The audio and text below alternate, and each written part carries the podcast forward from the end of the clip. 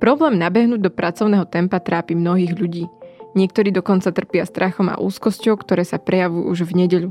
V dnešnom podcaste si povieme, prečo sa to deje aj čo sa s tým dá robiť. Moje meno je Denisa Koleničová a počúvate Vizitu, týždenný podcast denníka Sme o zdraví. Pravidelne raz za mesiac sa Vizita zmení. Formálne rozhovory s odborníkmi vystrieda priateľská debata.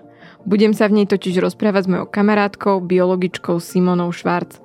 A okrem pondelkov sa dnes pozrieme aj na mitochondrie. Bunkové organely, ktoré vedci prirovnávajú k miniatúrnym elektrárňam, totiž môžu byť dôležitejšie, než sme si doposiaľ mysleli.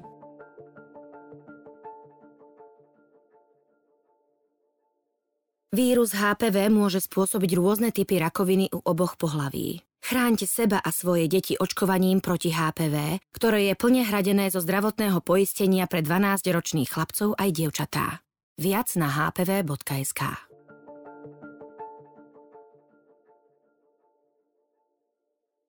Simča, aký máš vzťah k pondelkom? Dobrý. Naozaj? Naozaj. Ja, Naozaj existuje človek, čo má dobrý vzťah k pondelkom? ja každý pondelok beriem, mám taký ten pocit, ako keď začína nový rok, že si tak ešte máš tie vízie a plány, že ako vlastne tento týždeň bude oveľa lepší ako ten predchádzajúci a do piatku už to klesá. Potom víkend je super, kedy sa zase teším na ten pondelok, ako to zase bude dobre. My to máme úplne odlišne. Ja som presne ten typ, čo v nedelu začne byť nervózny, že zrazu akože Mávaš pondelu. Pri, prichádza pondelok a potom včera mi môj editor povedal, keď som vošla do dverí, že chod naspäť a vráť sa s dobrou náladou, ale to nebolo, že by som ju mala zlú, len mám taký ten pon- tak pondelkovú tvár, vieš, takú padnutú, že mu- musím tu byť a všetko to začína na novo, ale ja milujem svoju prácu, len pondelky mi prídu vždy hrozné. Neviem to nejako akože vysvetliť e, tak, aby to bolo asi hoci komu zrozumiteľné, kto ma nepozná, ale jednoducho mi to príde, že všetko začína od začiatku, celý ten kolobeh, lebo v pondelok my začíname s prípravami a je to také rozbehové. Málo kedy pondelok pokračuješ niečom, čo by si nechal v piatok. Začínaš všetko na novo.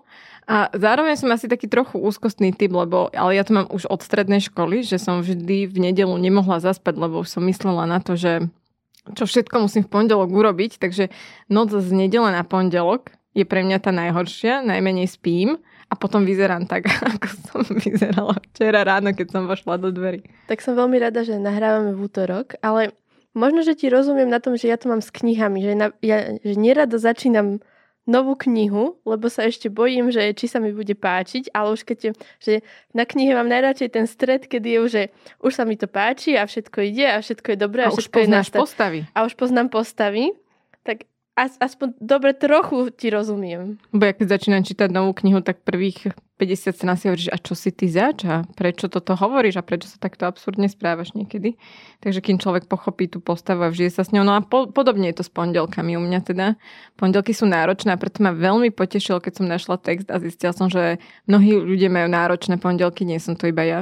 Nemám túto výnimočnosť. A ešte, že nedela môžu byť ešte horšie, že sú naozaj ľudia, ktorí vlastne mm, trpia nedelnými splínmi, neviem, či som to dobre do Slovenčiny preložila, a že majú veľké úzkostné stavy z toho, aký pondelok ich čaká.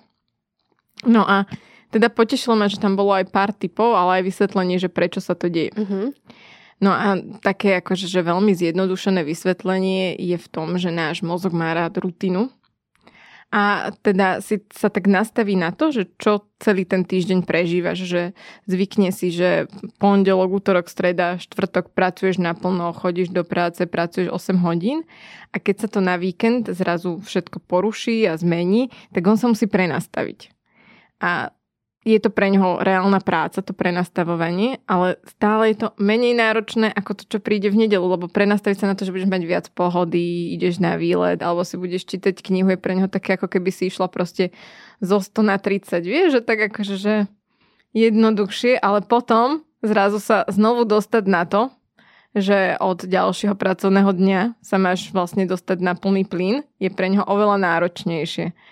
Takže je to také nabúranie rutiny. Ty máš otázku. Ja mám otázku na teba, že keby bol v pondelok sviatok, Čiže máš voľnú, že sobota, nedela, pondelok. Stane sa ti to v útorok. Ale má, máš to v útorok, hej? Že nie no, je to no, no. už len tým, že sa len povie ten pondelok a už Nie, to nie je to tým dňom, lebo sú ľudia, čo to majú dokonca aj pondelky, aj útorky, potom si hovorí, že čo, čo majú z toho týždňa.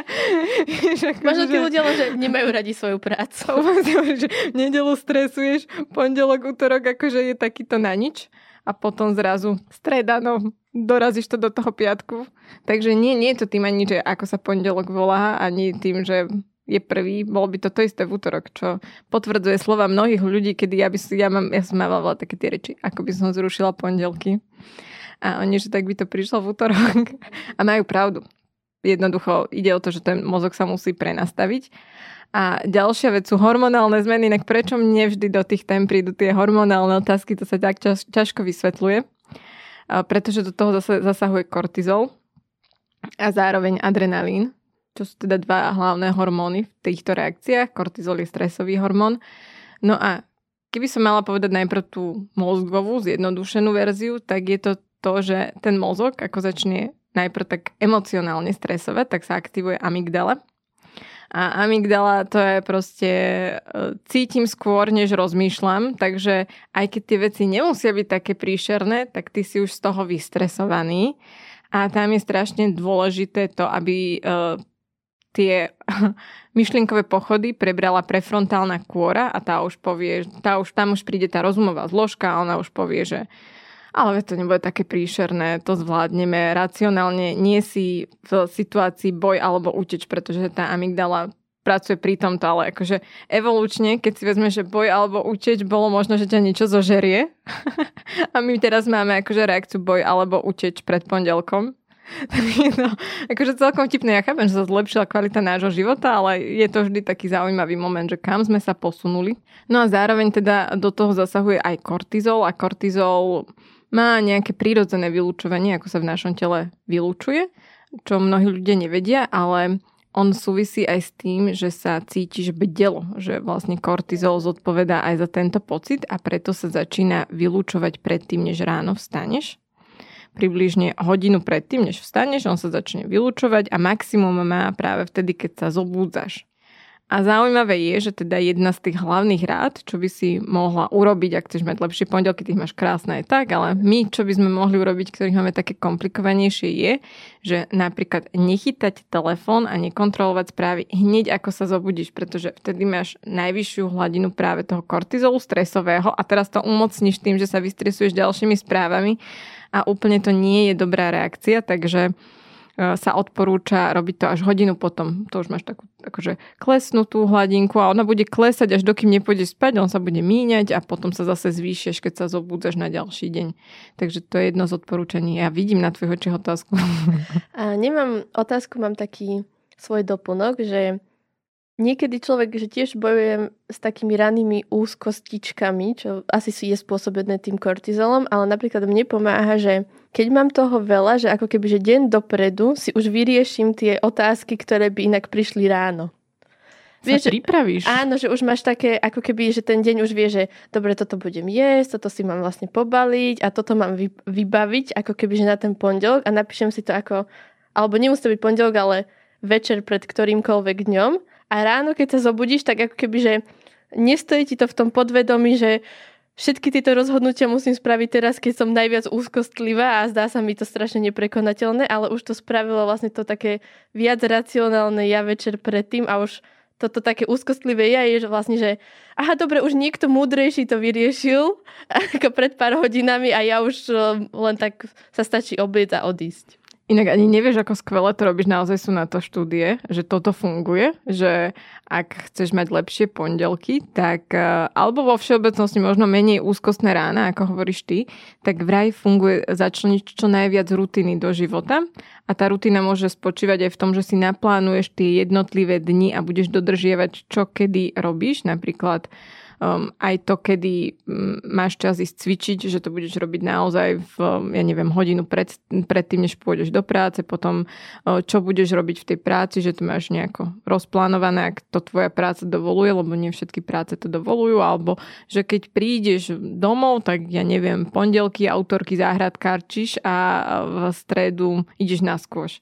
Že naozaj um, pomáha začleniť si čo najviac rutiny do života a zaujímavé je, že na to existujú aj štúdie, že, že čím menej má človek rutiny a čím menej ju um, ako keby vyradzuje zo svojho života, je to taký všetko jeden veľký chaos, tak to znižuje blahobyt čo je zaujímavé a zvyšuje to možnosť toho, že budeš úzkostnejšia alebo nejakú pravdepodobnosť iných takých tých psychických disbalancí, alebo ako to pekne povedať. Takže pre mňa je aj toto zaujímavé, že to naozaj môže fungovať, že čím viac si rozplánuješ ten týždeň a ideš na istotu, že čo sa bude diať, akože nedá sa to úplne, zase nemusíš byť control freak, že teraz ma vykolajilo, že sa mi niečo akože vymýkalo spod kontroly, ale že aspoň nejaké také rozplánovanie toho týždňa. Ja si myslím, že ti to dáva aj zachytné body. Ako keby, že my počas dňa, že naozaj musíme robiť toľko rozhodnutí, že keď už niektoré sú spravené dopredu, tak že nemusíš podvedome ani vedome na ne myslieť. Že keď už vieš, že budeš obedovať toto jedlo o tejto hodine, tak už ten deň si okolo toho vieš ako keby rozplánovať a nezaťažuješ sa vlastne rozmýšľaním nad tým pri inej činnosti. Ako, toto sa veľmi učím, že môj mozog má určitú kapacitu, že koľko nejakých kognitívnych funkcií môže vykonávať a jednoducho, že nedá sa to roztiahnuť, nedá sa to navýšiť, že vieš spraviť toľko to rozhodnutí denne a všetko navyše ťa už stresuje a nájsť si ako keby to, že čo som schopný ako realisticky zvládnuť a potom sa to dá tak jednoduchšie naplánovať. Ale to je taký ten efekt Steva Jobsa, lebo myslím si, že on bol známy tým, že nosil len tie uh, basic trička a basic košele, pretože chcel eliminovať to rozhodovanie ráno pri šatníku. Vieš, že to eliminuješ, lebo tak nebudeš to kombinovať, vieš, že si zoberieš tieto rifle s týmto bielým tričkom, bude to dobré a ideš ďalej a nestojíš tam 30 minút pred tou skriňou a takto si to predstavujem aj v živote, že vlastne prestaneš... Ja to mám tiež tak, že som začala pravidelne cvičiť v nejaké dni a konkrétne časy a že ako by som, keby som mala viacej možností, keby ma tam ten tréner napríklad nečakal, tak buď by sa mi niekedy nechcelo, nikdy by som tam neprišla, lebo veď prší napríklad, by som našla nejaké odôvodnenie, alebo by som nad tým premyšľala, kde to zakomponovať. Ale takto viem, že to je vtedy a vtedy a musím tam prísť a čaká ma tam človek a, a už automaticky vstávam a idem tam a dokopem sa k tomu. Takže áno, aj to je jedna z dobrých ciest. A potom sú tam ešte také e, zaujímavé veci, napríklad, že často zabúdame na spánkovú rutinu, čo je... Pre mňa je to zaujímavé, pretože ja pravidelne chodím spať medzi 11 a 12 každý deň a zobudám sa rovnako 7.30, takže nemám e, s týmto problém. Túto spánkovú rutinu zaviedol môj partner. Ale viem si predstaviť, že si povieš napríklad cez víkend, že ale veď dnes mám víkend, nemusím ísť zajtra do práce, budem hore do druhej do rána a potom si to dospím, to by som napríklad urobila ja. Mám to v pláne každý víkend, nakoniec zaspím o tej 11. aj tak. Idem si tých svojich life ešte akože pospím si dlhšie a zrazu sa sama bez budíku zabudíš tých 7.30 v sobotu a úplne zapozeráš do steny, že a čo teraz?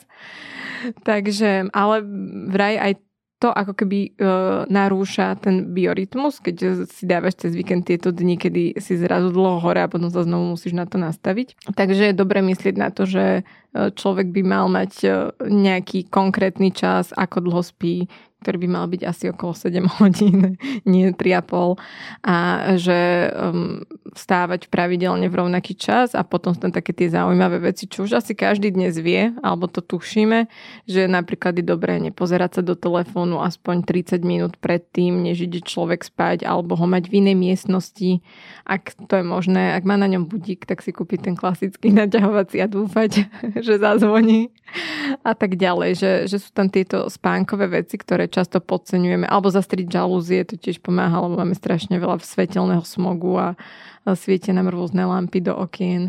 Takže to sú také príjemné lifehacky, ktoré sa podľa mňa dajú do toho zaradiť a môže to naozaj si ani neuvedomíš ako a zrazu ti to skvalitne život a uvedomíš si, že no, prečo som to takto nerobil vždy. Sa usmievaš. Ja len Veľmi mi tak nadhadzuješ na moju tému, tak sa teším, že ako to máme krásne prepojené, lebo mám aj ja takýchto pár typov. Tak neviem, či ešte tam máš nejakú štúdiu alebo niečo, aby som ťa neprerušila. Kľudne to môžeš premostniť takto krásne. Dobre, tak ja premostím. Mne ja som čítala minulý mesiac knižku Brain Energy od harvardského psychiatra Christophera Palmera kedy on vlastne prichádza s úplne novou hypotézou, ktorú nazýva niečím ako ignorovanie slona v miestnosti. Neviem, či sa to používa aj v Slovenčine. Rozmýšľala som nad ekvivalentom, že keď niečo očividné ako keby, že ignoruješ? Máme nejaký taký výraz? Nič ma nenapadá, ale keď to vysvetlíš, tak môžeme zaviesť aj tento.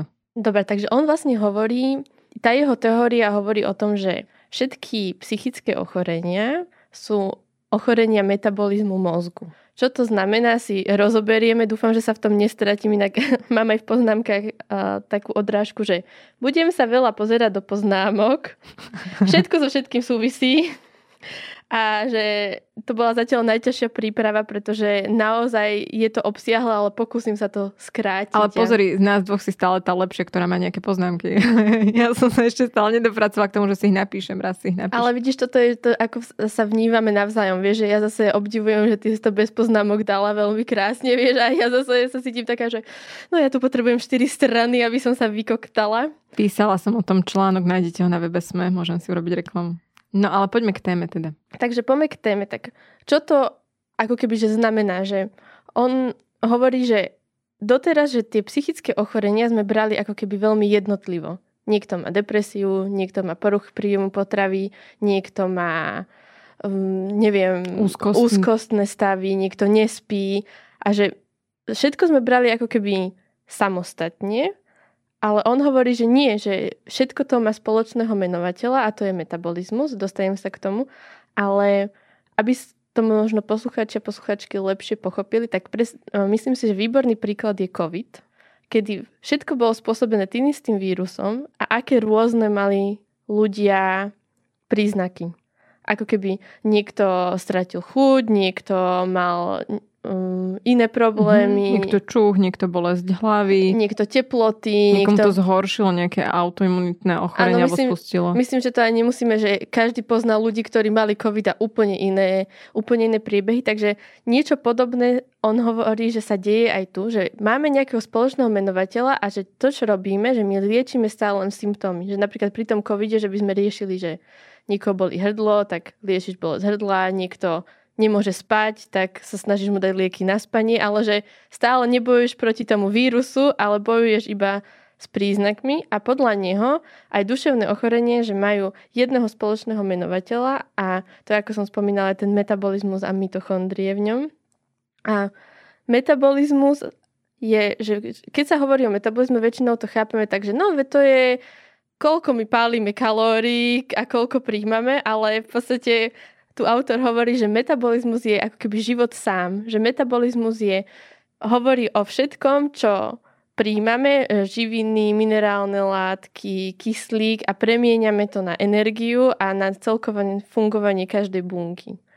A čo má väčšina buniek v našom tele spoločné je, že každé má mitochondrie a že mitochondrie sú takým hlavným menovateľom a hlavným regulátorom metabolizmu. No to sa aj hovorí, že sú tie hlavné bunkové elektrárne, keď sa prirovnávajú k niečomu. Áno, hovorí sa o nich o, ako o elektrárniach, ale to im ešte dáva, že malú funkciu. Ako keby, že oni presne zase uh, vrátime sa evolučne veľmi, veľmi dozadu a on v podstate hovorí, že keď vznikala eukaryotická bunka, čo je bunka, ktorú máme my ako ľudia, z toho sa skladá naše telo, tak Vlastne mitochondrie boli prvé organely v tejto, to bola prvá organela v tej bunke.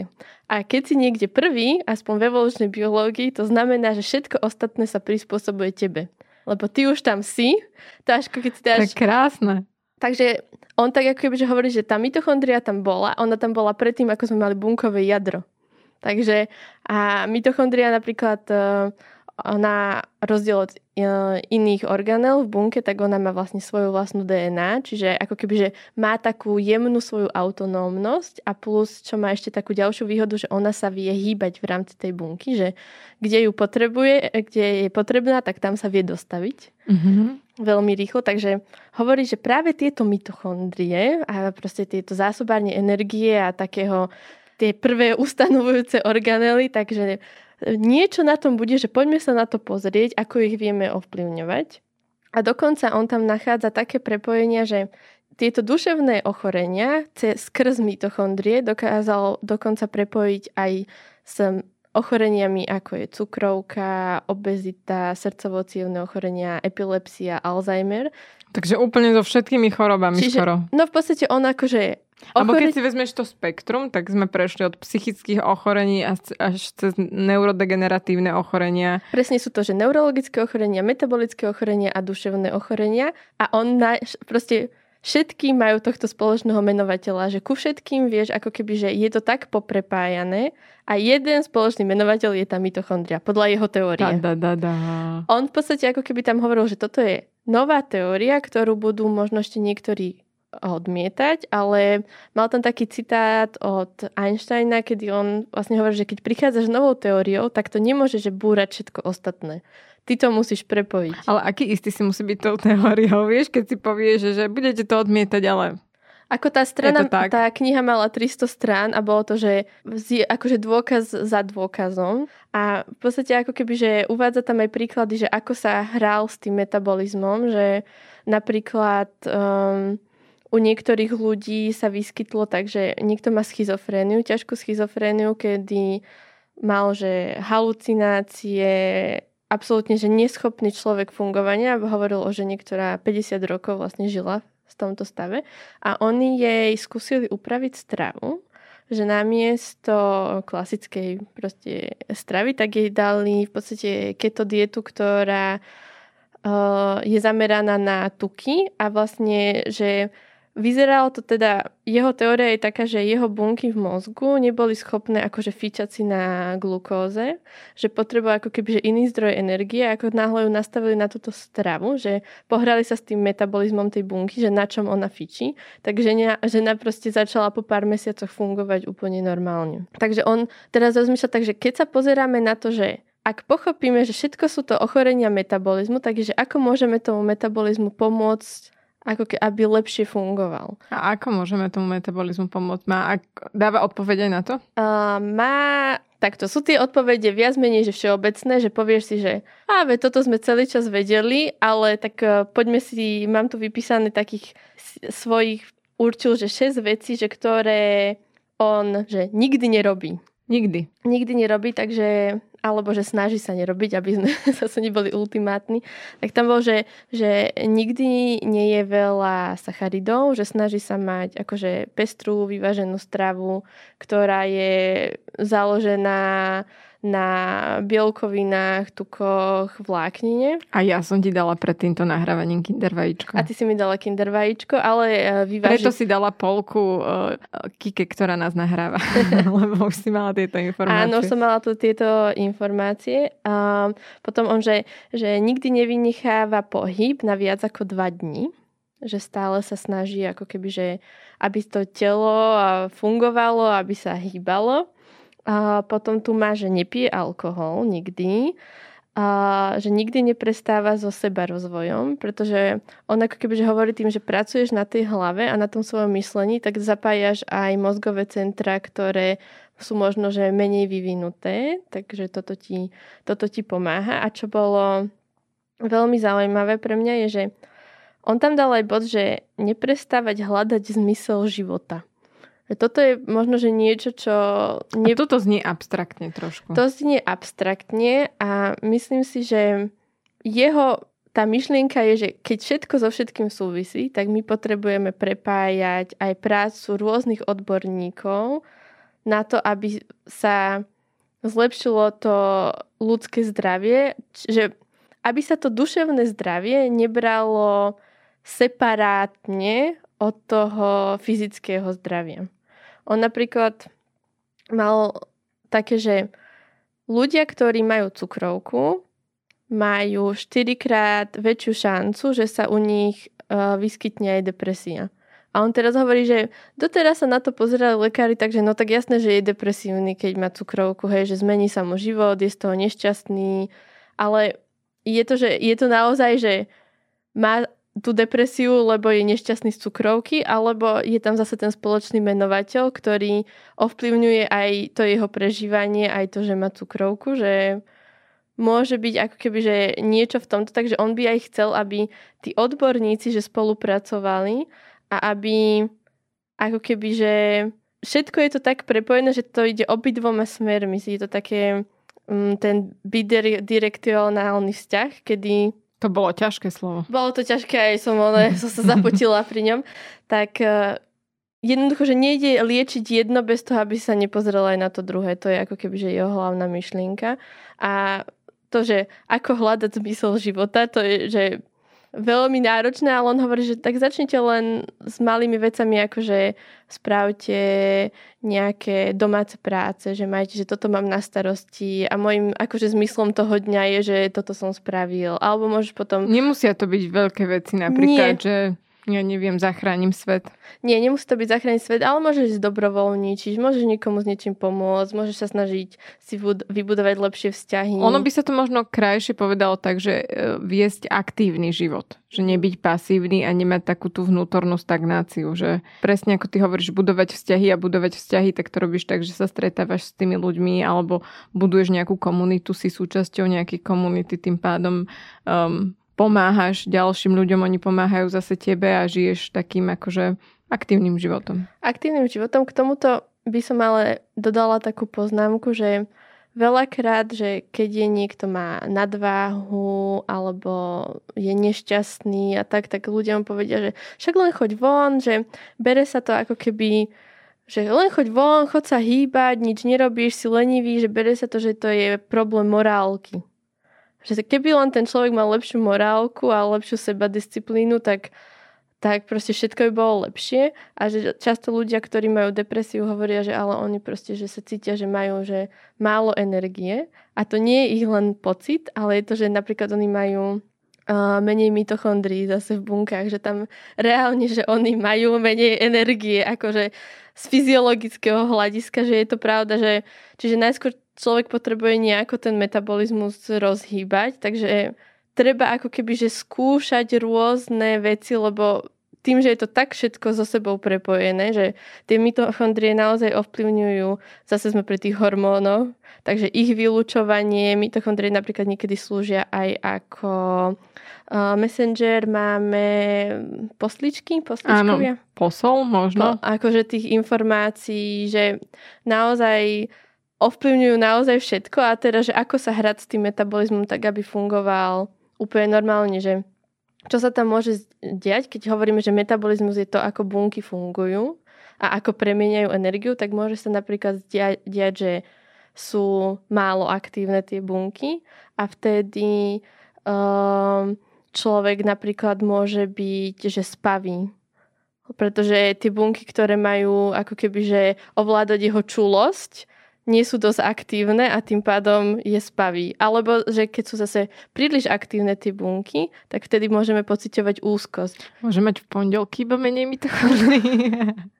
Máš, uh, možno, že tvoje bunky sú, sú veľmi, možno, že sú veľmi aktívne, že sú preaktivované v pondelky. Vieš, že oni keď vlastne z tej nedele musia prejsť na ten pondelok, tak oni neodhadnú vlastne tú svoju že koľko sa majú zapojiť, že tých až veľmi zapojíš. A, a potom... niektoré vybuchnú tie elektrárne, vieš, že je tam taký ten error a všetci to idú opravovať Áno, a ja tak... zaspávam za počítačom. Takže zase keď sú veľmi aktívne, tak vtedy to spôsobuje úzkosti. Alebo sa môže stať, že bunka sa zase nevyvinie tak, ako sa má, má. A potom aj jednotlivé centra, to napríklad vidíme zase pri autizme a podobne. Takže naozaj, že musí ten metabolizmus fungovať tak, aby fungovalo všetko a pre lepšiu predstavu on tam uvádza taký veľmi pekný príklad, že on tie mitochondrie prirovnáva k takým ako keby, že malým robotíkom, ktorí robia v obrovskej továrni, že môžeš to predstaviť, takže každý ten robot má niečo na starosti, že uh, niekto riadi takú funkciu, onakú, niekto má na starosti čistenie a ono tým, že všetko so sebou súvisí, je také, že neviem, niekto má niečo vyčistiť, aby mohol to ďalšie tadiaľ prejsť cez tú uličku, ale to nevyčistí, čiže ulička sa je zatarasená a neprejde to možno ďalšie, ďalšie kilometre ďalej v, tej, v rámci tej továrny, keď sme ešte pri tom príklade a zasekne sa niečo, čo hľadal by si na inom mieste alebo v tej lokalite, ale nemôžeš. Ako, alebo ešte lepší príklad, to si pamätám, že to sme mali na škole, kedy hovorili, že keď e, sme v novinách, tak poviem, že novinovi, že má autor vydať článok a potrebuje ho dodať do e, redakcie. A zaspí a zavolá si taxi, ktorý mu nepríde, pretože akože je problém uh, taxikárska spoločnosť, ale nevíde článok. Hej? Takže my by sme hľadali vlastne problém v novinách, že nevyšiel článok, takže musí byť nejaký problém ako vo vydavateľstve, ale v podstate bol problém Ale vieš, tým... že už ich nenosíme do vydavateľstva ručne v áno, áno. taxíkom. Berem, že ten profesor, čo nám to prednášal na škole, už vieš, ako neupdateol sa ešte. Starší ročník. Starší, Tak to už úplne nefunguje. Ale podľa mňa je veľmi zaujímavá celkovo bunka, pretože eh, keď sme boli na strednej škole, tak ja si pamätám, že to bolo moje obľúbené učivo lebo to tak dávalo zmysel, naučila sa jednotlivé tie organely a mitochondrie boli nádherné. A potom som prišla na vysokú školu a zistila som, že ako tie bunky fungujú, aké komplikované sú tie jednotlivé organely, čo všetko sa deje v tých mitochondriách. A to naozaj poslucháčom odporúčam, že ak ich to zaujíma, nech si púšťajú nejaké, alebo nech si nájdu na YouTube, sú videá, kde naozaj sa už teraz ukazujú rôzne animácie, čo všetko v tej bunke prebieha a od tej sa nikdy na to nebudeš pozerať len ako na nejaký statický objekt. Budeš mať pocit, že to sú normálne že zázraky v našom tele, ktoré sa dejú každý deň. Krásne si to zhrnula až mi došli slova. Ale ty máš ešte jednu stranu. Uh, pozerám sa, vieš čo, v týchto poznámkach, že či som uh, nič nezabudla povedať, ale myslím si, že sme to celkom pokryli. Je to naozaj pre mňa to bolo, že som sa strácala v tom, lebo tak všetko so všetkým súvisí a tak som to chcela strašne vysvetliť, že si hovorím, že no ale tento podcast by mal 40 hodín, že by som vlastne mohla, že prečítať celú tú knihu tu a potom ešte rozoberať každú tú kapitolu, lebo je to naozaj, že nabité informáciami a ide to častokrát veľmi do detajlov, že všetko sa dá ešte rozmeniť na drobné, ale pre, myslím, že pre tých ľudí, ktorí sú takí, že dobre, čo ja môžem spraviť pre ten svoj metabolizmus, tak to sme povedali, že ono sú to všetko zniejú také jednoduché veci. Nie? Napríklad, ako si povedala, že pol hodinu pred spaním by sme nemali byť na telefóne. No ja si predstavím, že koľkokrát to ja dodržím. Ty často, lebo už nemáš sociálne siete. to áno, ale stále akože som niekedy na tom telefóne večer. Hej, alebo je to také, že dobre, máš pravidelne spať minimálne 7 hodín, že dobre, možno v, v mojom alebo v tvojom prípade fajn, spíme, ale zase, že koľko ľudí to zase nedodržuje, že to sú také veci, ktoré v teóriu znejú veľmi jednoducho a potom príde na to dodržiavanie a myslím si, že tam nie sme ešte ako spoločnosť. Až takto, že... Naozaj, lebo tak napríklad autor tu hovorí, že nikdy nepije alkohol. Mm-hmm. Vieš, koľko ľudí poznáš, čo povedia, že nikdy nepijú alkohol? Závisí na tom, že či na Slovensku alebo zahraničí. No, a... v ktorých zemepisných šírkach sa nachádzame a otázka je, že či nikdy akože naozaj vylúčujú, že aj to jedno proseko na rodinnej oslave alebo nie. No. Mm-hmm. Akože pravda je taká, že u nás sa, akože, alebo na Slovensku sa rozprávame skôr, že či uh, aspoň uh, daný týždeň nepijú ľudia alkohol. No ale... a sme pri tom, že možno keby toto bolo také viac, že všeobecné povedomie a že aj napríklad aj tí lekári by viacej akože možno ľuďom skúsili aj toto odporúčať, že... Podľa mňa skúšajú. Ja aj skúšajú a nezabera, hej. Alebo zase aj s tým pohybom, hej, že nevynechať ten pohyb nejako nadlho, že stále rozhýbávať ten svoj organizmus, že tiež si myslím, že nie je to ešte tak všeobecne platné. Ja si dokonca myslím, že, ale to je fakt, že iba osobný názor, nie je na to žiadna štatistika, lebo však štatistiky sú e, taká ďalšia vec, s ktorou máme na Slovensku problém, a, tak, že možno s tým pohybom majú častejšie už ľudia problém ako s tým alkoholom. Dobre, máš skupinu, kde si povie, že toto sú ľudia, ktorí naozaj majú problém s alkoholom, taká špecifická, ale že mm, tak, rýchlo, tak sa zrýchlil život a tak sa zmenil spôsob nášho života, aj sedavé zamestnanie, aj to, ako cestujeme do práce, že toho pohybu je naozaj málo a často presvedčiť uh, tých ľudí, že majú cvičiť, je ešte o mnoho ťažšie. Že zadať to do svojej nejakej každodennej rutiny. Tak aspoň jednu z týchto aj, bodov. Aj ja cvičím, až odkedy ľuďom stále píšem, ako by mali cvičiť. Som si jedného dňa povedal, že asi nastal čas pravidelnejšie cvičiť. Že... Pre mňa napríklad, ja si pamätám, že bola to taká myšlienka, že cvičenie som možno, že brala takú že to robíš tak, nie že z roztopaš, ale že to je proste ako keby, že viac som to brala, že to ľudia berú ako, alebo robíš to akože pre zábavu a že nie je to, že nutnosť. Že až, že keď som pochopila, že ten pohyb by mal byť, že nutno, že to nerobíš akože len len preto, že ťa to baví, alebo len takú, že toto je moje hobby, že malo by to byť taká, že pevná súčasť, akože nehovorím, že musí robiť niekto nejaký šport, ale uh, veľa sa odporúča, že len krátka prechádzka je niekedy, že už nejaký pohyb tam bol vykonaný, že hlavne v tejto dobe, kedy sme takí, že ideme do roboty autom, kde sedíme 8 hodín a potom sa odvezieme zase naspäť autom a sedíme doma, tak uh, aj krátka prechádzka vie asi zmeniť veľa. A to je podľa mňa pod, podobné s čítaním kníh, pretože ja úplne rešpektujem, že nie každý rád číta knihy vo voľnom čase, čo znamená, že by ich mal prečítať, ja neviem, 6 za mesiac. A rovnako rešpektujem, že sa dá mozog cvičiť iným spôsobom, ale myslím si, že často ľudí súdime, že čo čítajú, lebo podľa mňa naozaj stačí, že aj keď máš rada ženské romány a čítaš to raz za mesiac, tak je to lepšie, ako keď nečítaš vôbec.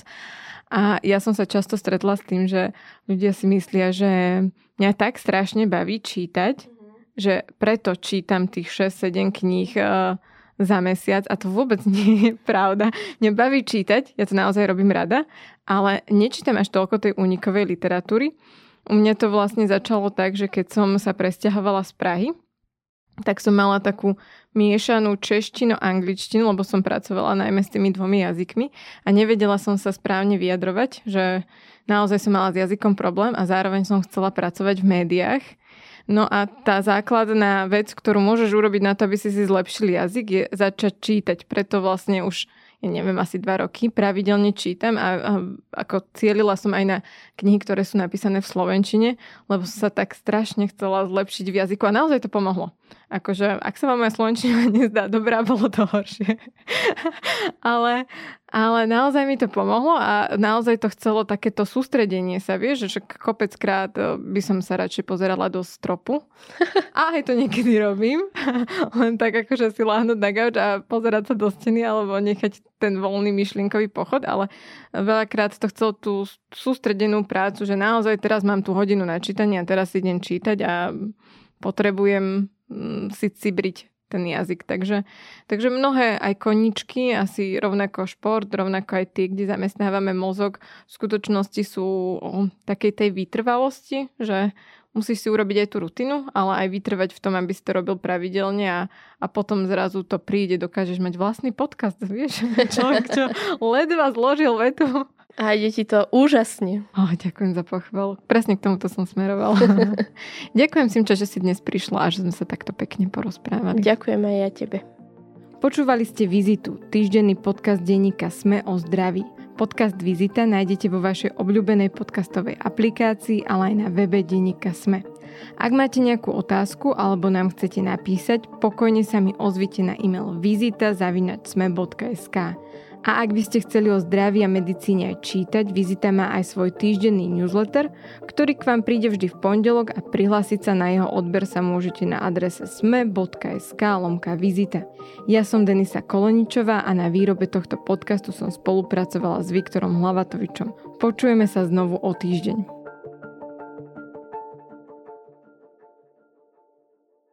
Vírus HPV môže spôsobiť rôzne typy rakoviny u oboch pohlaví. Chráňte seba a svoje deti očkovaním proti HPV, ktoré je plne hradené zo zdravotného poistenia pre 12-ročných chlapcov aj dievčatá.